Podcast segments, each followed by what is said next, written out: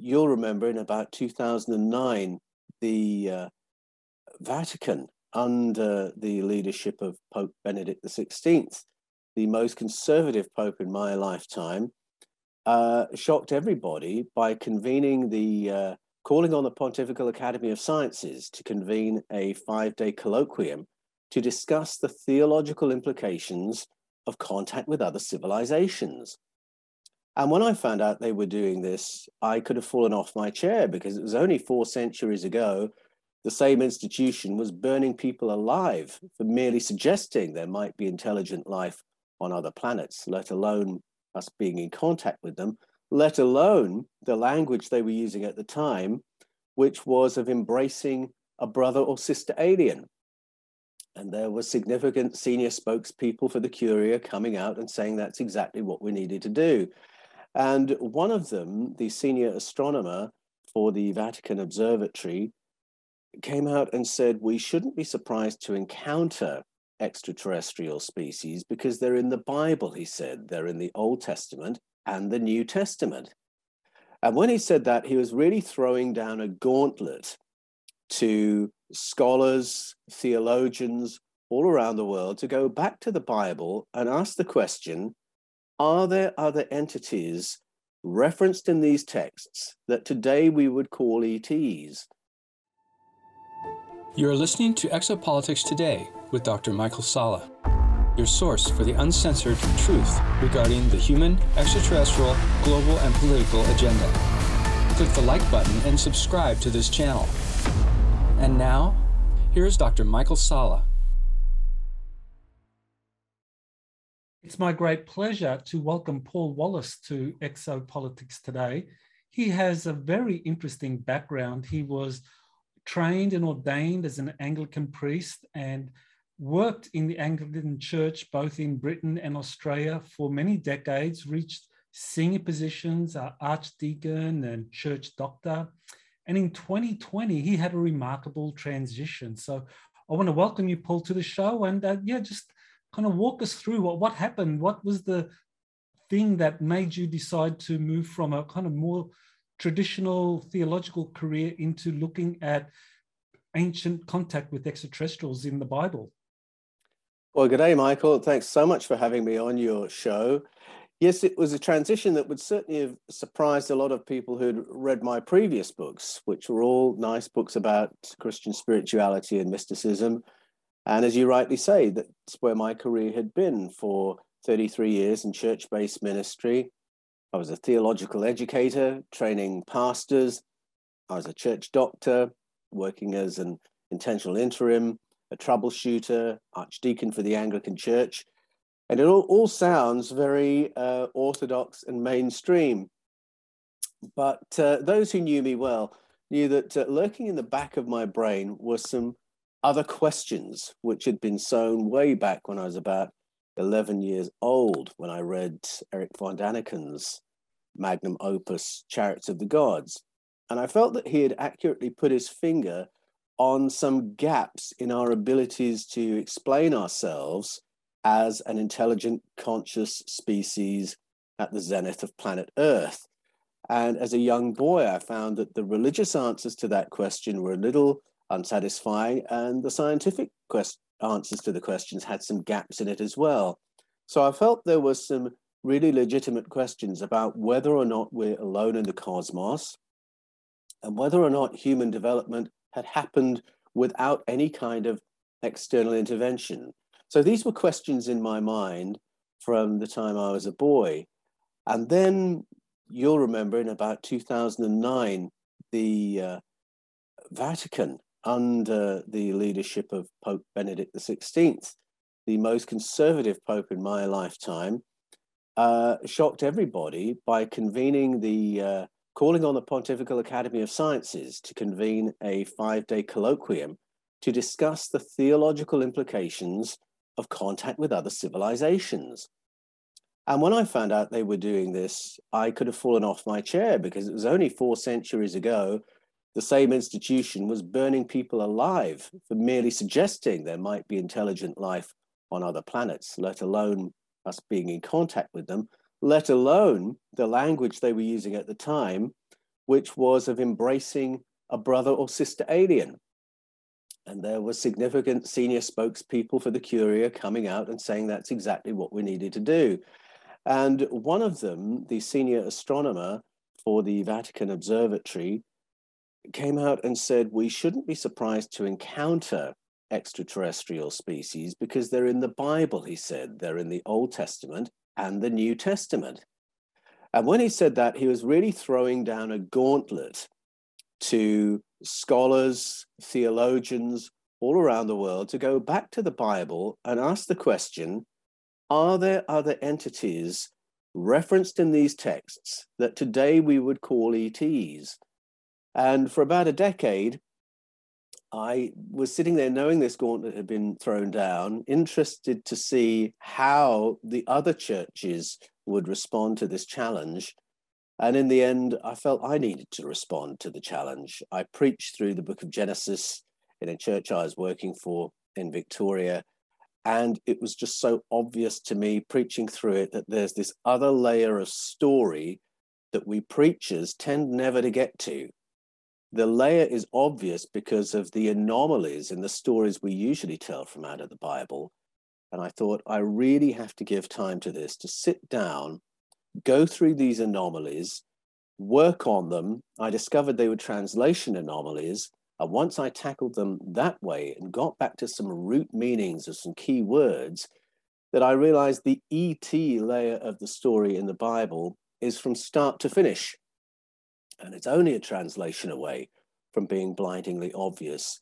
And for me, doing the translation work and realizing that the Bible was full of aliens was a bit like Neo taking the red pill in the Matrix. My whole world changed. I couldn't go back to seeing it the other way because the other way no longer made sense. And having made this journey into this taboo, forbidden territory, I thought I have to share this journey, as I always have as a writer.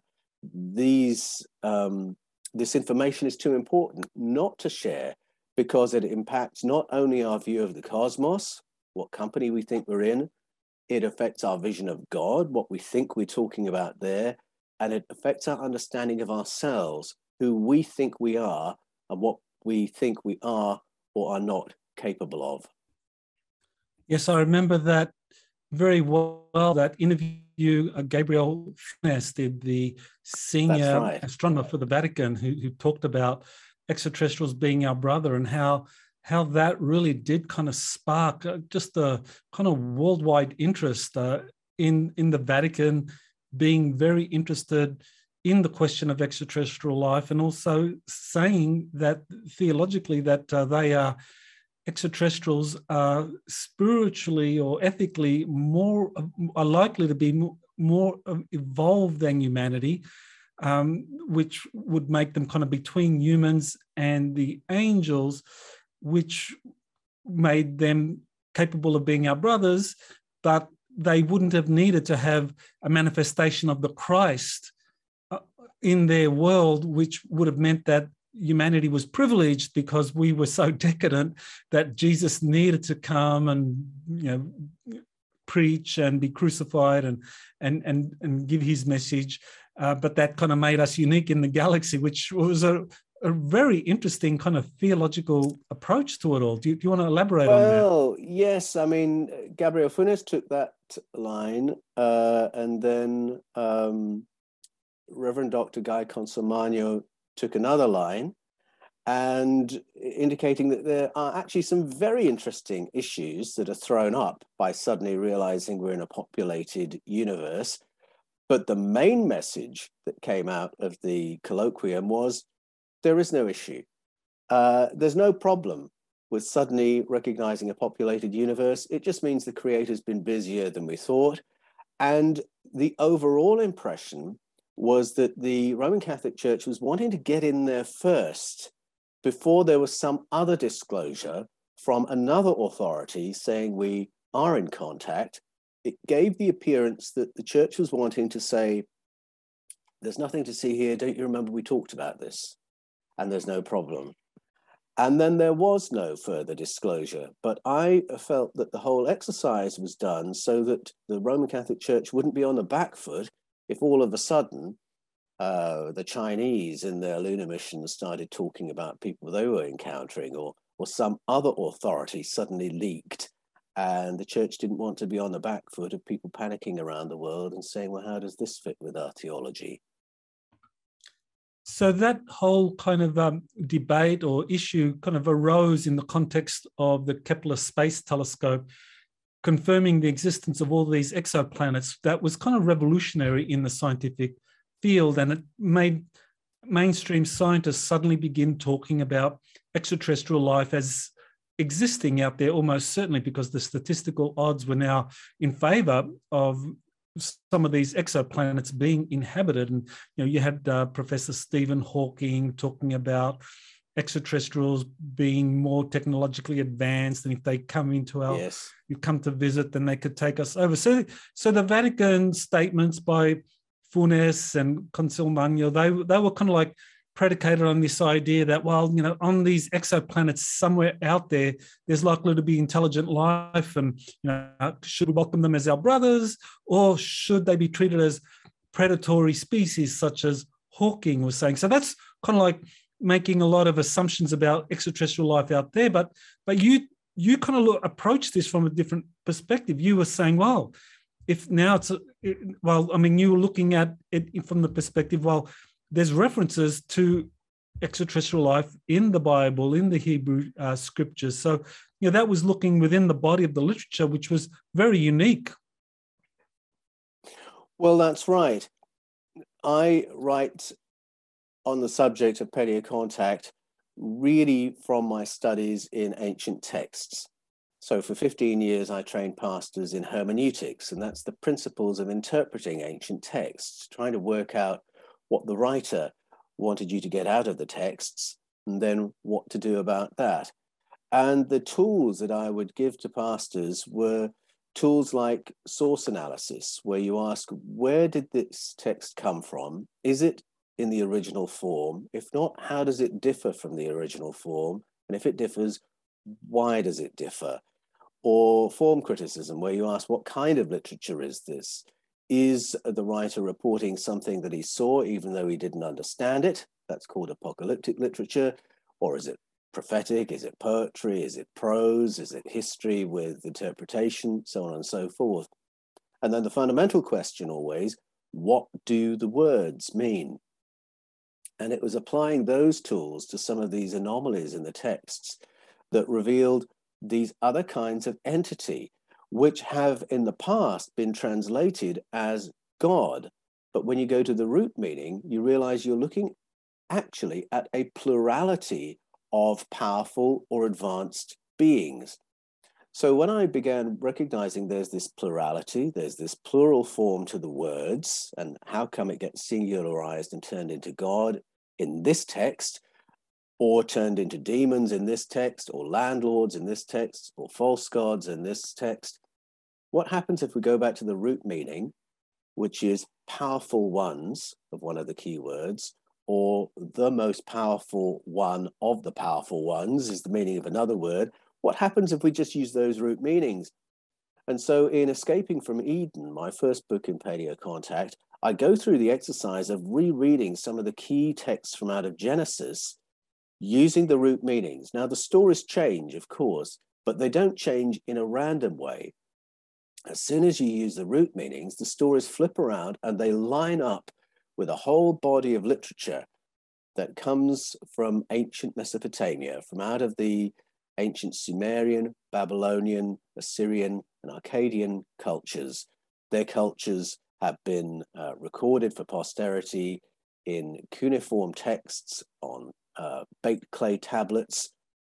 And those texts, when we worked out how to translate them in the 1800s, it became clear very quickly these were the root stories of the biblical stories. And so the stories of the powerful ones in the Bible, I could immediately see were the summary form of the cuneiform stories, which are not about God, they're about sky people, or what you and I would call ETs.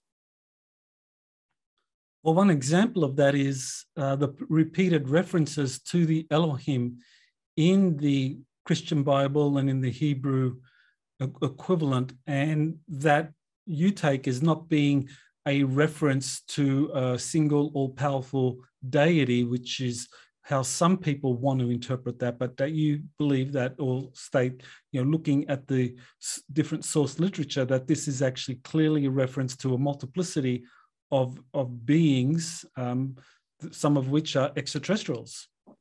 That's absolutely correct. Uh, the word is a masculine plural form word. It takes plural form verbs and then the storylines confirm that you're looking at a multiplicity of beings because there are conflicts among the Elohim, among the powerful ones. There are different agendas. They conflict over how many human beings there should be on the planet, how long they should live, what access to uh, medication, etc., that they should have. They conflict, they go to war, Thousands of human beings are slaughtered in the conflicts of the Elohim. This makes no sense if it's a singular entity.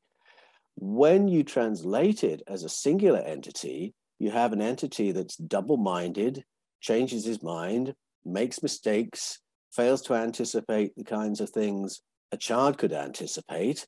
It, it comes out as a nonsense and he does monstrous, um, inhuman things the moment you repluralize it, you realize, no, this is actually the story of humanity caught in the crossfire of powerful entities who are trying to carve up Project Earth for hegemony, dominance over one another. There's this great competition going on among the Elohim. And it makes sense of other texts where you realize that the main Elohim of the story, who takes the name Yahweh, really is in competition with other powerful beings. And we're looking at a period of human history where human beings were governed by non human powers. And many of the, uh, the traumas of that time in our deep past are recorded in the Bible, but also in the ancestral narratives of cultures all around the world. And it was the correlations that I found as I went around the world, sitting at the feet of the elders of traditional cultures hearing world mythology and ancestral narrative repeating note after note these stories of governance by non-human entities and interference in our development as a species. And it's the correlations and the parallels that really caught my attention and made me realize something was being recalled. This wasn't just a book that had gone around the world and been rewritten or an oral tradition that had gone around the world in Chinese whispers, many of the correlations indicated that our ancestors around the world saw the same things and heard the same things and experienced the same things, and they'd all found their ways of curating that memory in their own body of literature and oral tradition. Now, in your book, Escape from Eden, you, you refer to studies and travels to many countries where you saw this same theme repeating itself of these ancient gods or extraterrestrials fighting over governorship of humanity. So how did it begin? Was it was was there just one Eden or were there multiple Edens? Oh, that's a very good question. I'm coming to the view that we're looking at a series of interventions in the development of Homo sapiens. So that's a series through history and maybe a series around the planet as well.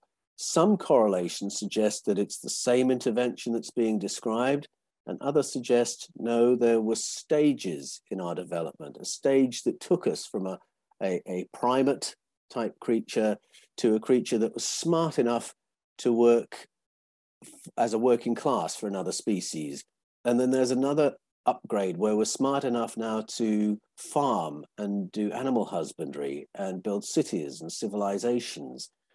And this is not a new idea. I'd read it for the first time when I was 11 in Eric von Däniken, but he wasn't the first person to suggest it. Plato, writing two and a half thousand years ago, said this was something he had concluded. And it was in the category of things he said, These are things I have concluded but cannot prove. And he put forward the idea that our ancestors were upgraded by ET visitors in order to be more conscious, more intelligent. And it's that that took us from living in animal subsistence on the planet's surface to being a technological species. So I do think we're looking at multiple interventions. I think there's more than one intervention that taught us how to farm. And those interventions certainly did happen all around the planet. I think the jury's out in terms of DNA research at this point as to whether we're looking at a single point of engineering or a multiple point of engineering. It is a very interesting and colorful story that's emerging in terms of Homo sapiens appearing and then a bottleneck and then reappearing. And just in the last few years, the number of our ancestors who are on the planet with us, different kinds of human being, alongside we whom we existed and with whom we may have interbred, it's a far more plural picture now than when you and I were going through the school system, when we were taught it was a simple linear story of Homo sapiens gradually getting smarter and smarter and smarter. And when I was at school, we were looking for the missing link that would explain the huge leap from primate ancestors to who we are. Now we're looking at multiple missing links to explain the story. It's a fascinating uh, issue because uh, I've come across multiple sources myself in my exopolitics research that talk about a number of extraterrestrial races intervening in humanity's development and evolution, and that there, there was genetic engineering involved. So that raises the question so if you have multiple kind of like Edens, then was it a, a, case of like one group of extraterrestrials wanting to sabotage another group of extraterrestrials, kind of Eden? Is that what the story of the snake in the garden is all about? Well, the snake story is not really a sabotage. There is a sabotage you can find in the Bible, and that, that comes in Genesis 6, which is the first hybridization story. But the Genesis 3 story uh, what we call the fall from out of um, the Bible's narrative isn't really a sabotage or a fall. It's a story of an upgrade, but it's a conflict among the powerful ones who were governing Project Earth at that time. And what we have in Genesis 3 is really a retelling of the Sumerian story of Enki and Enlil conflicting over how intelligent the human beings should be. Enlil is in charge of this region of space, and Enki is in charge of Project Humanity. And though Enki is the junior, he is closer to the human beings who I believe at that point in the story have been cloned. They have cloned a working force to do their heavy labor for them. But Enki, being closer to the humans, is thinking this is actually not a very happy experiment and these human beings are not very happy. Just as the other animals have a male and a female, and they can procreate and they can enjoy life, the human beings really need to have that kind of experience if they're going to be happy, healthy, manageable people. And I think he had a, a warmer connection with humanity because he was here and he felt humans should be upgraded.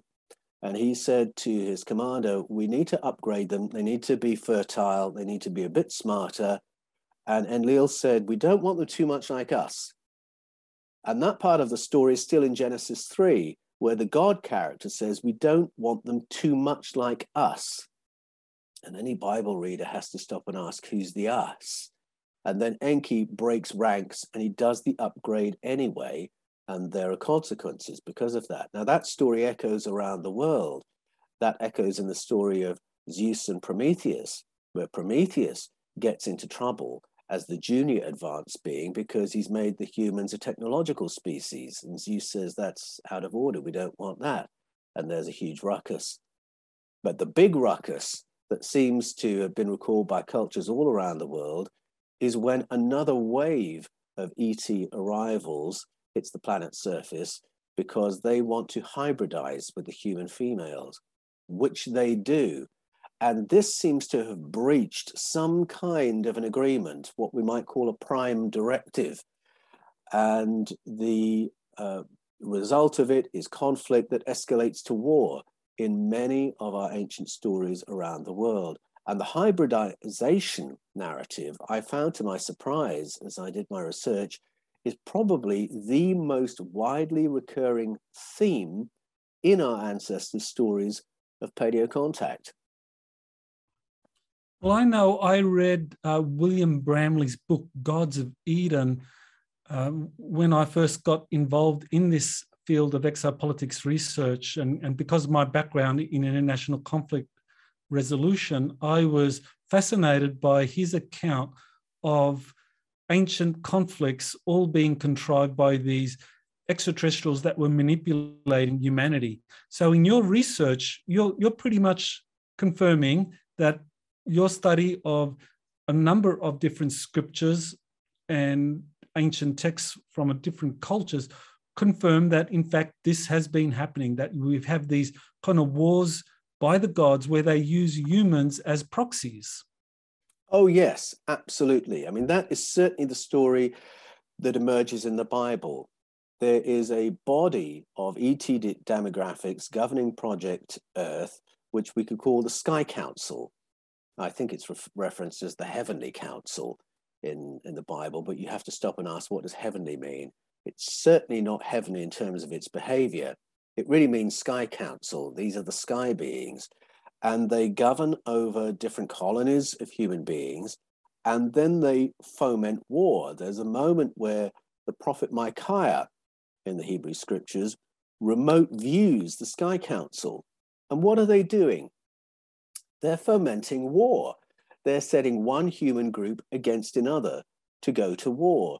And they're using um, either mind altering technology or we're looking at energy based beings that can influence human behavior to become more aggressive. That's what they're doing. And it's not just in the Bible that we see the gods sending their humans out to war against each other.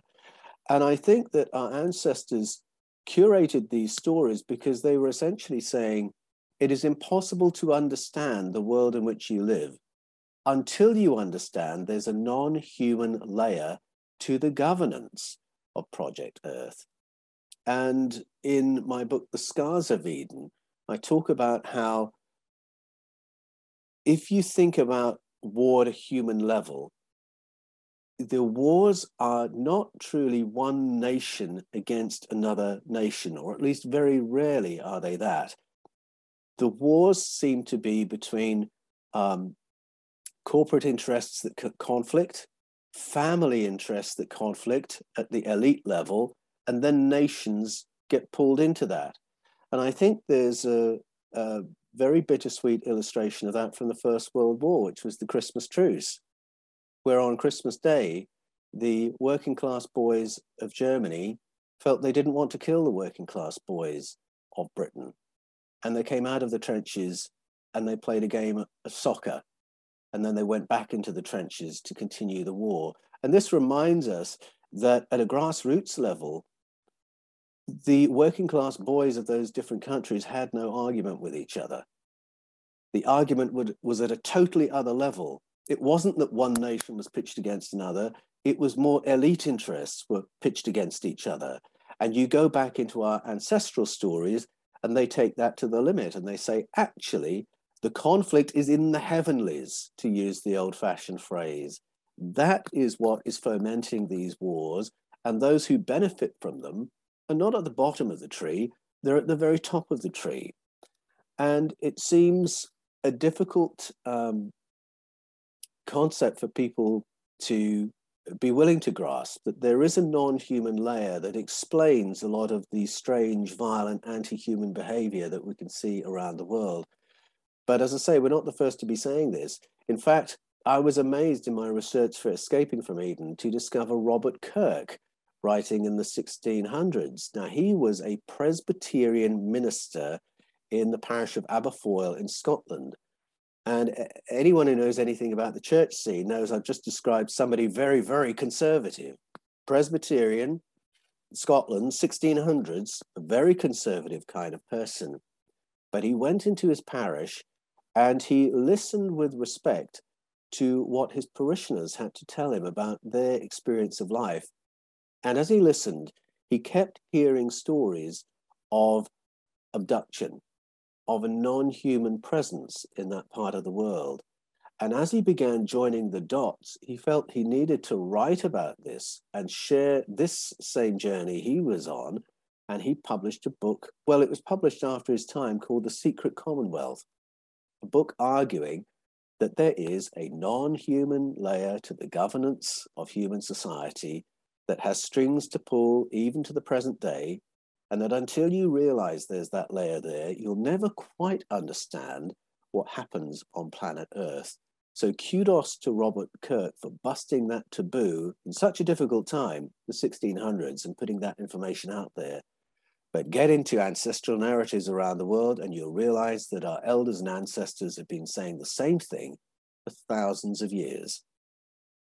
One of the more well cited books that come from the biblical tradition that people refer to that describes this kind of war between the different gods and or extraterrestrials and that humanity is like the prize that they're fighting over is the book of enoch and i mean you've talked about that in your book so you kind of walk us through i mean the book of enoch i mean how was it how was it written how was it put into kind of like um, you know its current position now, where it's not quite part part of the biblical tradition, but yet it's uh, some sources like the Ethiopian Church cite it, included in their canon. So, you know, tell us about the Book of Enoch. Well, the Book of Enoch is really fascinating. It has been part of the Christian Bible from the get go in the Ethiopian tradition, as you rightly say. But outside of Ethiopia, it's always been a little to one side of the mainstream canon. And it's because some of the information in that book is rather stretching to the mainstream narrative. But curiously, I talked about the hybridization story in Genesis 6. When the writer writes Genesis 6, he does it so swiftly. He clearly assumes we already know this hybridization story. Where would we know it from? From the book of Enoch. So I reckon he assumes we've read it. And then you get to the New Testament, and the New Testament writer Jude, when he wants to reference the Old Testament character Enoch, he quotes the book of Enoch word for word. So he assumes we've all read it as well. So it might not be in the official canon for most of the church, but Old Testament and New Testament writers assume we've read it. What's interesting about it is that it's a book clearly of its time. It's written by a writer who has a certain worldview, but he's trying to process information that is really from outside his worldview. And so he is writing about beings who he calls watchers, who came and hybridized with human females in the deep past, and not only hybridized with them, but taught our ancestors all the rudiments of living as a civilization on planet Earth, taught agronomy, taught sanitation, health, medicine, clothing, adornments, makeup. And it sounds like these watchers actually sat with humanity for quite a while as tutors. And what's interesting about that is that the stories of first contact from among cultures all around the world are of that kind of contact, not the more violent that we were just talking about, not the warmongering, not the Mars attacks, invasion of the body snatchers kind of vision at all, but ancient tutors who come and sit with our ancestors and lift us from this life of animal subsistence to being city builders, civilization builders. You can hear that in the story of Oannes and the Apkallu, which is the Babylonian version of the story. And a lovely detail in that is that the moment of first contact is really described for us because the people, upon seeing these advanced visitors who are going to give this tuition, their first response is not to, oh, they were so clever, they had such amazing technology. It was, what are they wearing? Their clothing covers their whole body. And what is that textile. It's so thin and shiny. It's like a, a fish's skin. and where does their clothing stop and their body start? Are they human or are they not human? And you can almost hear their thoughts as they're fingering the fabric and meeting these people for the first time. And I, I love how that's described because it suggests to me the picture it describes is exactly what I would expect of our ancestors seeing an advanced species for the first time. Why do they look so strange? Is essentially what it boils down to. So we have all that in the book of Enoch. We have him trying to understand what he's been told about the place of the planet in space. He's been given the concept of outer space. He's been given the concept of beings who, who come from outer space, who may be interdimensional beings, but he's expressing it all in the language of, of his day. And so it falls within that body of literature that we call apocalyptic, which is where the writer has seen something he doesn't fully understand, and he's simply going to write it down as best he understood it, as best he can describe, and let the reader interpret it. And we have to be very grateful to writers like that. That would include writers like Ezekiel within the canonical books who did exactly the same, because a couple of thousand years later, three and a half thousand years later, maybe, we can listen to what they described and say, oh, I think I know what they're describing. Even if the translators in, say, the 1600s who produced the King James Bible couldn't understand because they didn't know what a rocket launch looked like or sounded like, or they didn't have a word for wormhole, or they didn't have a word for ET. So they translated it as best they could. Now we can go back to the original text, back to the Hebrew, back to the Aramaic, back to the Greek, listen to what the people saw and say, actually, I think I've got a pretty good idea what they're describing, and it's technology and it's extraterrestrial contact. So the, the book of Enoch begins with a description of these 200 fallen angels or, or watchers uh, that uh, landed at Mount Hermon in that area of uh, Syria, Israel, Palestine and that uh, they do the interbreeding with humanity and and over time they build up or create a, a race of kind of intermediaries the, the nephilim that rule over humanity. So you know my my question is these these watchers uh, that that are landed there that that are just arrive at that moment mount hermon area and just kind of like interbreed uh, are they kind of like extraterrestrial colonizers or are they extraterrestrial kind of like prisoners if you like? You know that they were dumped here. Because the book of enoch kind of talks about this you know overriding group of extraterrestrials the, the, the righteous extraterrestrials working with yahweh kind of watching the watchers the fallen angels. So uh, you i the question is well you know did, did they arrive because they were here to colonize or because they were kind of like outcasts themselves from some other planet that were dumped here on Earth, and they were being watched to see how they how they handle it all.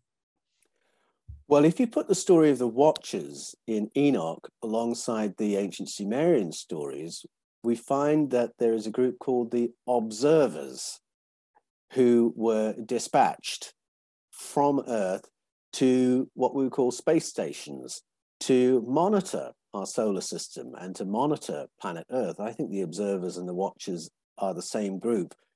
And so I think it's not a like a, a junior species. I think it's a junior rank. And I think once again, it's a kind of a mutiny that we're looking at. It's a breaking of rank by people who um, desperately need some shore leave. And, uh, and they break orders to come down and have a life with the human beings, have a life on a planet's surface. Thank you very much. And it's they who do the hybridizing. So that's how I read it. Not that it's a, a separate species uh, that's that's broken the arrangement on the Sky Council. I think it's a junior ranking demographic who have uh, abrogated their orders and have come and gone native, so to speak, and are now living with the locals and uh, interbreeding. That's the picture that emerges when you read Enoch alongside this Sumerian story. And of course, that, that going native, so to speak, and interbreeding that does repeat in other cultures. You find it in the Greek narratives and the Norse narratives, for instance. So I that's how I read that. So Enoch is taken off planet and the conventional reading is that well he's taken to these different heavens and he sees demons and he sees uh, evolved angels and he sees and eventually has face-to-face encounter with god. Now do i mean you ref, referenced a few times the sky council and and i think i would support that that in fact enoch was taken off planet and he actually was taken to these different whether they're worlds or bases on moons or councils around Jupiter or Saturn, that he was exposed to some extraterrestrial bases on different off planet locations relative to the Earth and introduced to a hierarchy of beings. Yes, I think that is right. And he does describe that. And, and he does his best to describe that. And he's not the only person in the Bible to have this off planet experience. The Apostle Paul, I believe, reports a very similar experience in the New Testament, where he says he was taken. And then he says, I'm not sure if I was in my body or out of my body, which means he feels he may have been in an altered state, he may have been remote viewing, or he may have been physically in space and what he describes is a command center. Again, it's one of those moments where we've got language now they didn't have in the past. And so he really does seem to be describing a, a captain's chair and then the officers who do what the captain say on the bridge of some craft. But as it gets translated, it gets translated in language that sounds more religious. So we have uh, the king on his throne, and then the archangels who do the will of the king on the throne. And it all morphs into much more religious language. And we can see the same in Enoch. So I share your view, Michael, that he is actually going to space bases off planet. He's seeing how they operate. He's getting some idea of space and of our planet in space but then when he comes back and writes about it, he doesn't write about it in the way we would because he doesn't understand planets, solar systems, so on and so forth. And so there is um, some distortion of the description when he comes back. But it's clear enough that you and I can read it and say, he's describing a, a close encounter. This is a close encounter of the fifth kind. And it's not the only one in the annals of ancient world mythology. Enoch was the great grandfather of Noah. And of course, we all know about Noah and the, and the flood and the ark and so forth. So, my question is Did the flood take place at the end of the Younger Dryas period, which is around 9600 BC, which which which corresponds with uh, Plato's account of the destruction of Atlantis. So, yes. so this whole kind of scenario of, of Enoch being taken off planet, the war between the gods, the proxy proxy war involving humans being influenced by different extraterrestrial groups, and and then it all kind of like ends in this catastrophic great flood. Are they in the book of Enoch, are they describing or is it describing the same great flood that led to the uh, destruction of Atlantis, 9600 BC, that Plato also referred to? Or are we talking about a different event? Uh, my short answer to that question would be yes. I actually think that many of the world's creation narratives, what we think are creation stories, are actually stories about planetary recovery in the aftermath of the Younger Dryas. And there would have been major flood events at the beginning and end of the Younger Dryas cold period. So, in the Bible, for instance, the story begins on a planet that is flooded and devastated. The Hebrew phrase is tohu wa bohu. It's devastated in a state of chaos but it already exists. And so before we get to the familiar creation story of let there be light and there was light and the sun and the moon and the stars appear, The planet is already there in the story, but it's flooded and shrouded in darkness. That's how the planet is in the Sumerian story when the powerful beings arrive and start terraforming. It's how it is in the Filipino story. It's how it is in the Edo story from Nigeria. It's how it is in the Mesoamerican stories. It always starts on a flooded planet. And I think that much of what is in our flood narratives dates from about 10,000 years ago, which is an interesting sort of date because, uh, for a couple of reasons. If we go to the top of the Fertile Crescent to Karacadag, in 1998, a team went there from the Max Planck Institute uh, and the University of Ås in Norway, headed up by Manfred Heun, and they identified what they believe to be the first farm on planet Earth, the place where animal husbandry was discovered and where 11 naturally occurring plants were genetically modified to become cultivatable crops. This is where our civilization begins, they say, about 10,000 years ago. So, interesting date as we're recovering from the Younger Dryas, except go 800 miles down the road and you've got Göbekli Tepe, which is a megalithic culture that has produced that structure. So that's a culture prior to the first farm, question mark. And then you can go around the world and you can find megalithic remains, other megalithic remains that are underwater now that would have been above water no more recently than 10,000 years ago.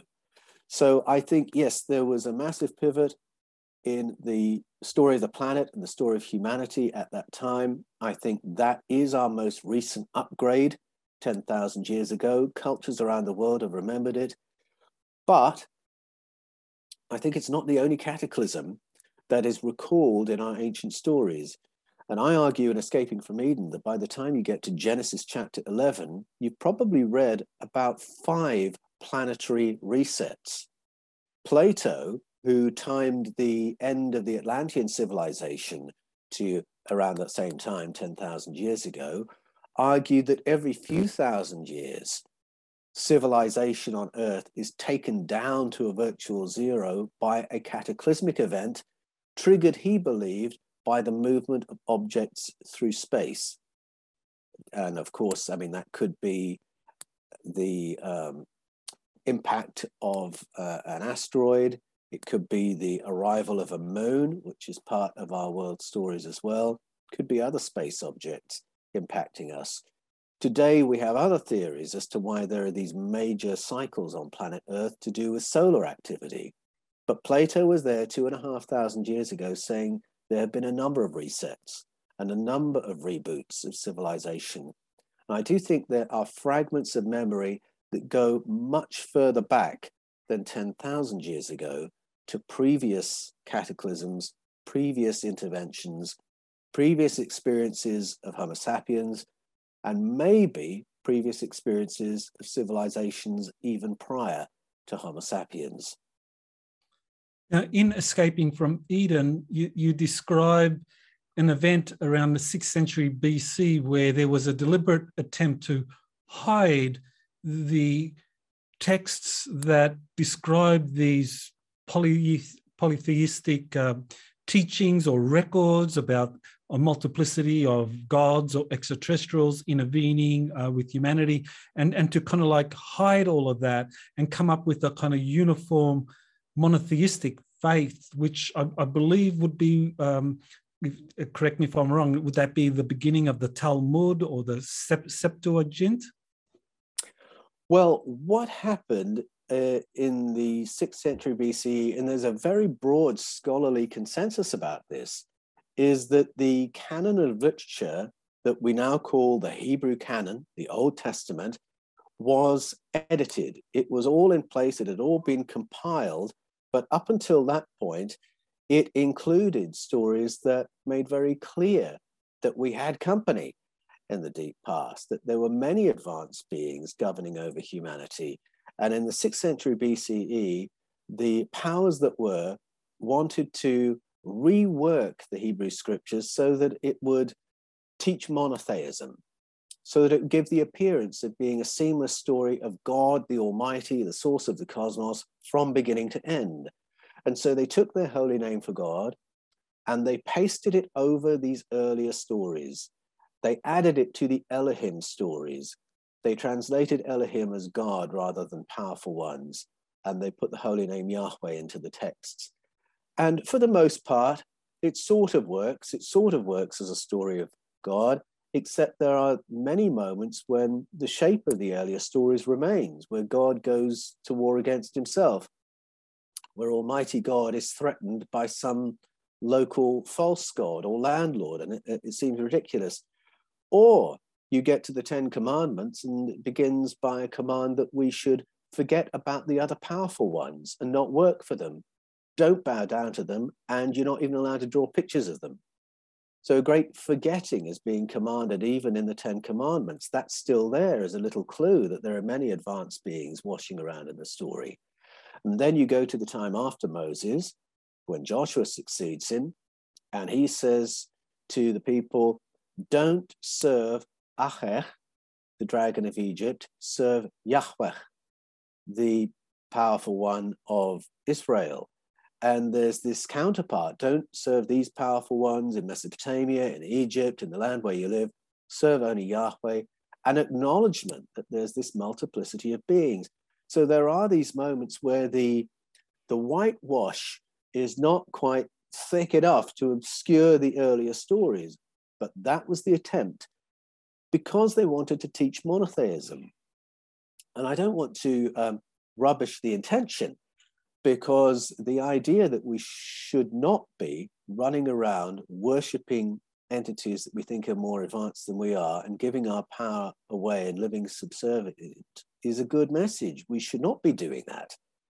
But it really did obscure the henotheistic roots of Judaism, and it really did try to airbrush out all the Hebrew recollection of paleo contact. And I think it was very damaging because it distorted our idea of God. When you turn the story of colonization by powerful ET factions into a story of God, all of a sudden it's God doing the violence. It's God doing the genocides. It's God prosecuting the wars. It's God threatening human beings that he will punish their families for seven generations for a mistake they might make. It's God who can turn on a dime and punish you when you're actually trying just to serve him. And it creates a God who's a monster. And if you have a God who does genocide, you have to justify that genocide. If you have to worship a being that will do inhumane things, you have to justify inhumane things. And I think you can draw a straight line from that translation choice that made these God stories to all kinds of abuses through history. We have colonized, we've enslaved, we've brutalized in the name of God because we think God is like that. And in truth, it was not God colonizing the planet, it was extraterrestrial factions, some of whom were quite anti human or indifferent to human beings. If we don't disentangle that picture, then we continue to be a species that's tiptoeing around for fear of offending the Almighty. And I liken it to living in a household where a parent has mental health problems or substance abuse problems, and the self confidence of everyone else in that household goes to zero because they just have to avoid offending the dangerous parent. And I think we've lived like that as a species because of this horrible, distorted vision of God that we've had that all comes from a misunderstanding of our deep past. Well, I know the subtitle of your book, Scars of Eden, is very provocative in that regard. Humanity has confused the idea of, of God with memories of ET contact.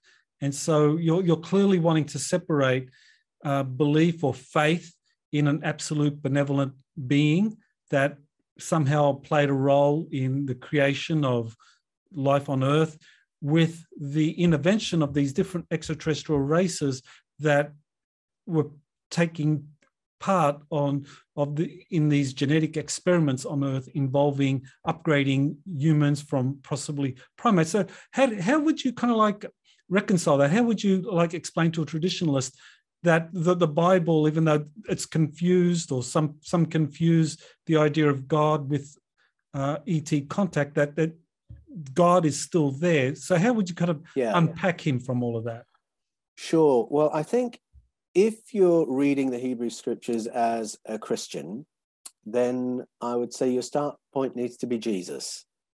Look at Jesus, read his teachings. What is his vision of God? And his vision of God is of a, a loving father. He calls the source when he prays, Father. And then ask the question is the behavior attributed to the God character in the Hebrew scriptures anything like the God that Jesus portrays? And the answer is no. There's a great discontinuity, there is an incompatibility between the moral behavior attributed to God in the Hebrew scriptures and how Jesus describes God. So that can be a start point for a Christian believer who then says, well, how do we read those stories then? And the church was open about that discussion from the very beginning. Uh, really key church fathers like Origen, Clement of Alexandria, Irenaeus, Justin Martyr, Marcion, right at the beginning, they were saying you cannot read those stories in the Hebrew canon at face value as God's stories, because if we did, we would have to believe of God, and this was Origen's phrase, such things as we would not believe of the most savage and unjust of men. And so he he had a way of saying, you can't take them at face value. The Elohim stories are not God's stories, and so let's find a way of handling these stories that is not a fundamentalist reading. So that can be a Christian start point. A Christian preacher certainly knows there are stories that claim to be God's stories that cannot possibly be. So that's one angle.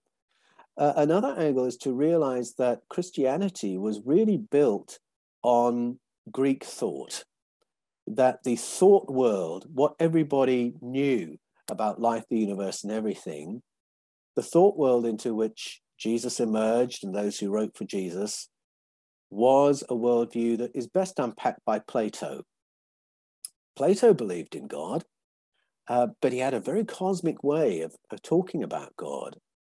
He, if I can tie this in with Einstein for a moment, Einstein's theory of relativity demonstrated mathematically that there was a start point to space, energy, matter, and time, the same start point.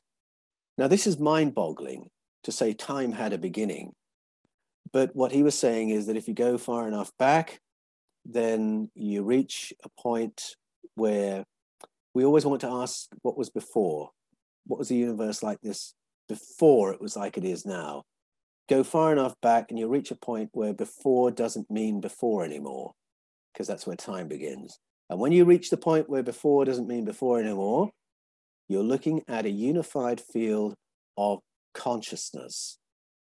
Plato argued that consciousness preceded the material universe. And that was really his God concept that this unified field of consciousness and intelligence fractalized to form the material universe. It's just as mind stretching as any other definition of God, but I rather like his definition of God. And he says that everything in the universe is an emanation of God.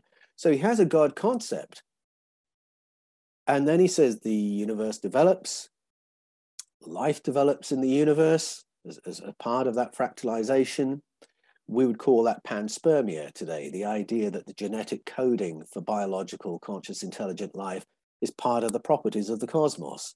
That whenever that coding lands in an hospitable environment, it generates forms of life, similar to the ones we're familiar with. And so you have a populated universe. This was Plato's view. And then some of those who are more developed come and visit those who are less developed. And that's when these interventions and these tweakings happen. So Plato held the two things together a God concept and an ET concept of beings coming and modifying the life that's evolving on planet Earth. Now, those church fathers I mentioned thought Plato was the bee's knees, and they felt he'd accurately described the beginning of things And they saw that as being in no way in conflict with a proper reading of the Elohim stories of the Hebrew scriptures. They went to the Hebrew scriptures and said, Yes, we're reading about some of these visitations here. But their interpretation, unfortunately, well, it didn't win all the debates in the early church. And so the picture of a populated universe was pushed out. The recollection of many advanced beings in the Hebrew scriptures was pushed out, anathematized, turned into heresy. And those Christian documents that were more open to those ideas were suppressed to the point that the Gnostic texts were literally buried in the desert in order to prevent them from being burned and destroyed because they were so out of favor. So there was a very deliberate act of forgetting at the beginning of Christian history that really pared down our worldview, that got rid of so many stories and simplified everything to the point where there's one God at the top of the pyramid alongside the emperor, and then the bishops and senators in the middle, and then the priests and the people at the bottom meekly paying, praying, and obeying. And we don't need a more complex universe than that to run the empire. Thank you very much. And I think it was for those kind of political reasons that we had the paring down of the Hebrew scriptures, which empowered the uh, high priestly families of Judaism, and the paring down of Christianity under the Roman Empire, which really empowered the emperor and those he commanded. And all these more interesting themes were forgotten. Well, clearly that's what happened to the book, and thankfully the Ethiopian church kind of kept that as a part of their canon. And you also uh, discuss another book that was kept by the Ethiopians called Bel and the Dragon. So, what does the dragon represent in, in that biblical account that has been kind of repressed uh, through these various kind of uh, conclaves in the Hebrew tradition and Christian tradition to exclude some of the more controversial material discussing these uh, non human beings that are interacting with us. Yes. Well, this is something I talk about in my book, Echoes of Eden, because some of the Yahweh stories in the Hebrew scriptures are very puzzling to a modern reader. When some of the Yahweh stories start referencing the length of Yahweh's snout and his scaly skin and his flight feathers and his tail and the fiery destruction that should ensue if you ever offend him, and the fact that he needs prodigious volumes of beef, virgin girls, and gold now, anyone who is just hearing those elements and, and, doesn't know anything about Yahweh stories would say, Didn't you just describe a dragon? Uh, and the answer is yes, that some of the Yahweh stories of the Hebrew canon fit perfectly within the world's canon of dragon narratives that describe very similar entities governing over human societies in the deep past. And there's a strange phonetic connection among the names of some of these draconian entities. So I mentioned before, Achech is the dragon of Egypt. The Colchis is the dragon of Georgia. In uh, Japan, you've got the Ikuchu and the Kuchedra. You've got the coca in Spain and Portugal. In Mesoamerica, you've got Kukulkan, Cucumatz, Quetzalcoatl. And you'll notice there's this phonetic similarity K k is the sound that represents all these draconian entities. Now, someone might say, ah, not in Wales, the Welsh dragon's different, that's the griffin. The griffin is always red. And to say the word for red in Welsh, you need a k. So the sound's even there, it's the exception that proves the rule. Come back to the name Yahweh, it might sound a million miles from these draconian entities memorialized by the same sound. but that's because the way we write the holy name, Y H W H, we put vowels in to make it pronounceable, and the H's almost disappear. Yahweh. You go, and this is my thing going back to the roots, go to Proto Northwest Semitic, HH is pronounced and all of a sudden you realize that speech of Joshua in Joshua 24 is a little bit more poetic. Don't serve Achech, the dragon of Egypt, serve Yahweh, the dragon of us. And they are clearly counterpart entities. It's a dragon in Egypt. So, what's the Yahweh character that Joshua is talking about? Now, some people, like this is where Bel and the dragon comes in. So, I'm getting back to your question. Some people might say, ah, well, look, the dragon narratives of all these other cultures may be one thing, but all the dragon references in the Hebrew scriptures are purely poetic. Well, Bel and the Dragon gives the lie to that because Bel and the Dragon is a story that you could find in the Septuagint. That's the longer canon than the Hebrew canon, the Greek translation.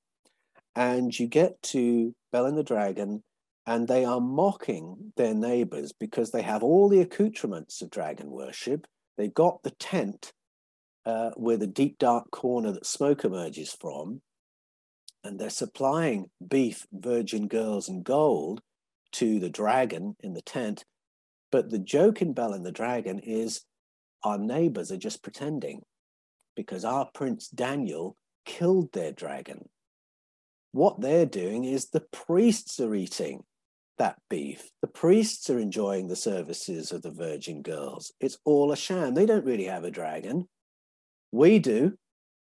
That's the punchline that their neighbors are pretending they've got a dragon, whereas we really do. And his name is.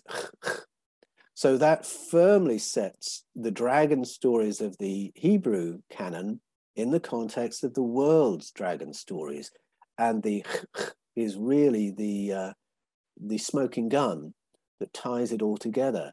Again, memories of a traumatic period in human history when those who governed us had no empathy with us because they weren't human. And many of the world's dragon stories are a story of social development, that humanity reaches the point of saying, we don't want to live like this anymore. We don't want just to be the servant class of another species. If we all say no, then they can't use us. What are they going to do? Kill us all? That's not going to help them. We won't have any servants then. Might kill some of us. But if we all band together and say, no, we're not going to serve you anymore, that's the end of their power. And that's the shape of many dragon narratives around the world. And that's the shape of the dragon narrative in the Hebrew canon, where it reaches the point where the people say to, we don't want you anymore we want a human king. And so Saul comes in as the first human king. You translate that as a God story, it doesn't make any sense at all. Why would you tra- trade Almighty God looking after you for a human king? Realize you're reading a dragon story and it absolutely fits the pattern.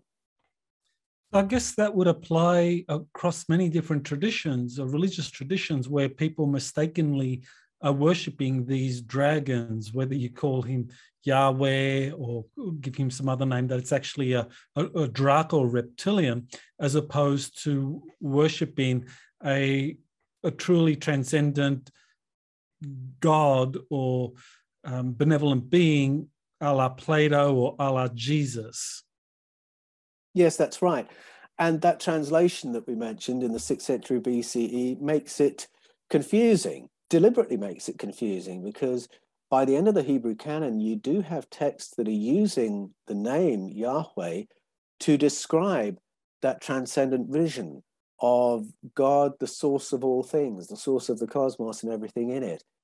And so it's confusing. You've got some texts where the name means that, and other texts where it means this non human draconian entity that has no empathy whatsoever with the human race.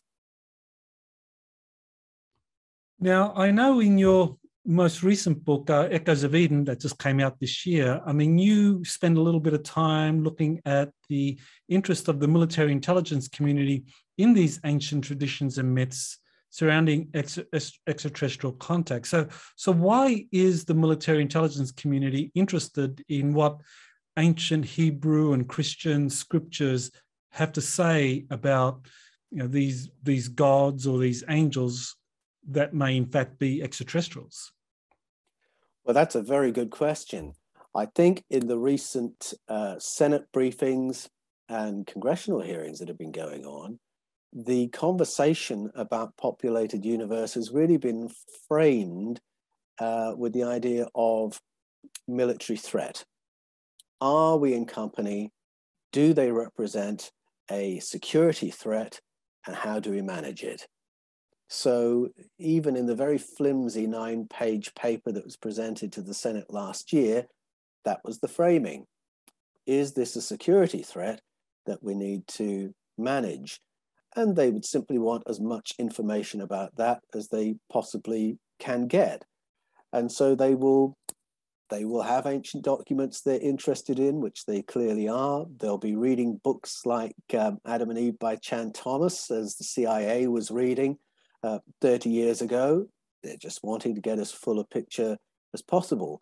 But there's another element to these stories as well, because as I've gone around the world listening to ancestral narrative, the themes of paleo contact are, are everywhere but they interweave with themes of human potential, what human beings are, what we're capable of, what higher cognitive abilities we have when we are maximally healthy and uh, operating as we really should.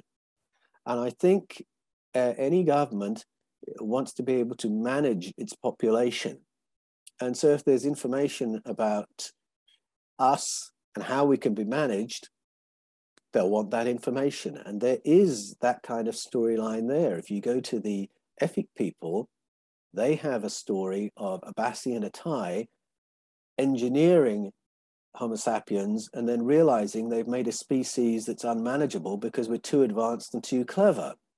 And they have to work out how to dumb us down to a point where they can manage us. That echoes in the Mesoamerican stories as well. And uh, it may be for um, very commendable reasons, or it might be for more practical, how do we manage human society reasons that our governments are interested in these ancient texts. One of the things that I recently came across was um, information from a discovery, an alleged discovery in Chaco Canyon, um, New Mexico uh, called the Wingmakers material, and it involved uh, the uh, National Security Agency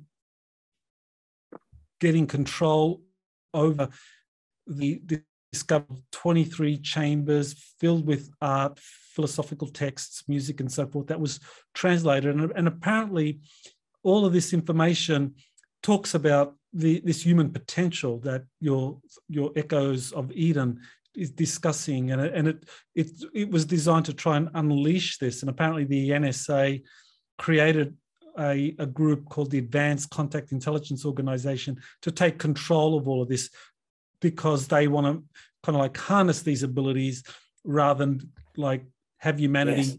develop them. Um, of course. Yeah.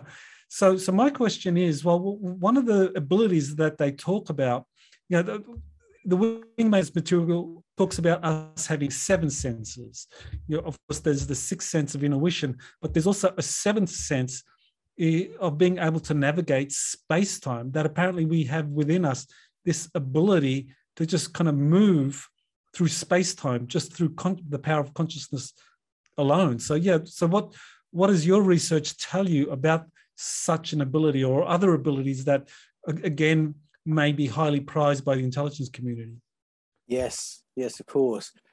Um, if uh, if anyone watching has watched Star Trek Discovery, they'll be familiar with the idea of the consciousness drive, where the pilot is sort of wired into the ship.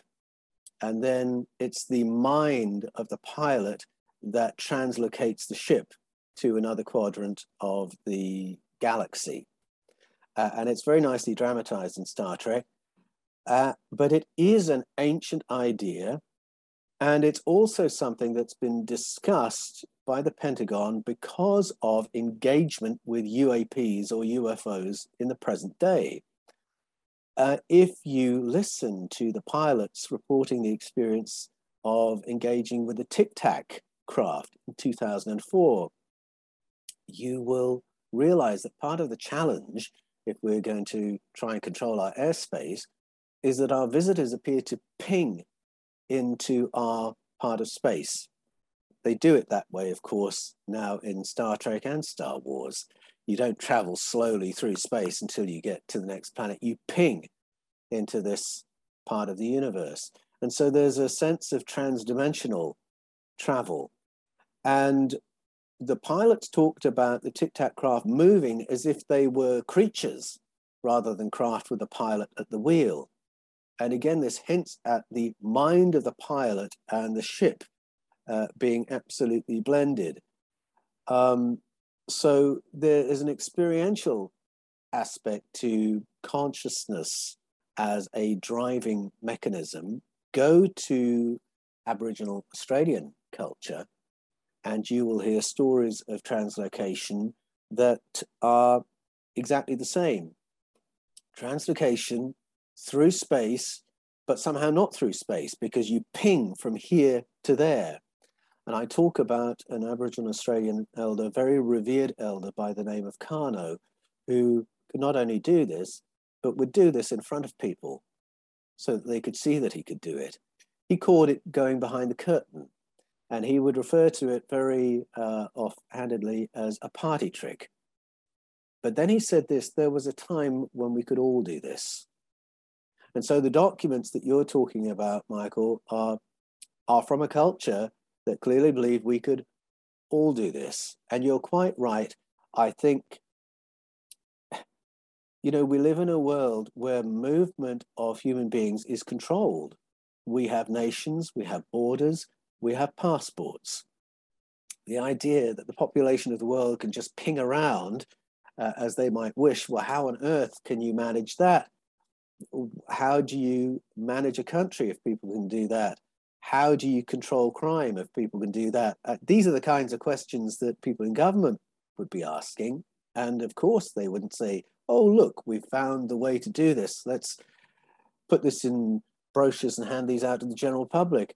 I think it would follow exactly the same path that we saw with remote viewing, where for 30, 25 years, the CIA had a remote viewing department, clearly fully believing it was possible, but it's for the powers to have that information and for the general public to believe it's impossible or is ridiculous or has been debunked. It parallels what happened at the foundation of the British Secret Service uh, under the uh, reign of Queen Elizabeth I. The first thing she wanted to develop was a remote viewing department so that the powers could do it. Meanwhile, if a member of the public does it, they're going to get burned as a witch. So uh, it really is the same pattern that advanced human technologies are for the powers to know about and for the rest of us to think is fiction or is ridiculous. And I think that's the story we're looking at today.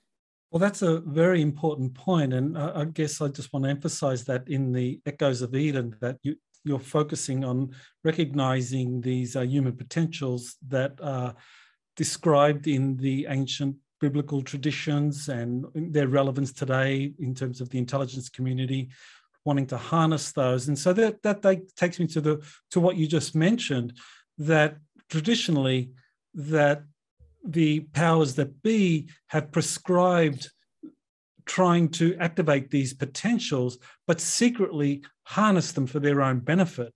So, you know, those that maybe come from a traditional Christian, Hebrew, or Muslim tradition where they associate these potentials with witchcraft, sorcery, the jinn, and so forth.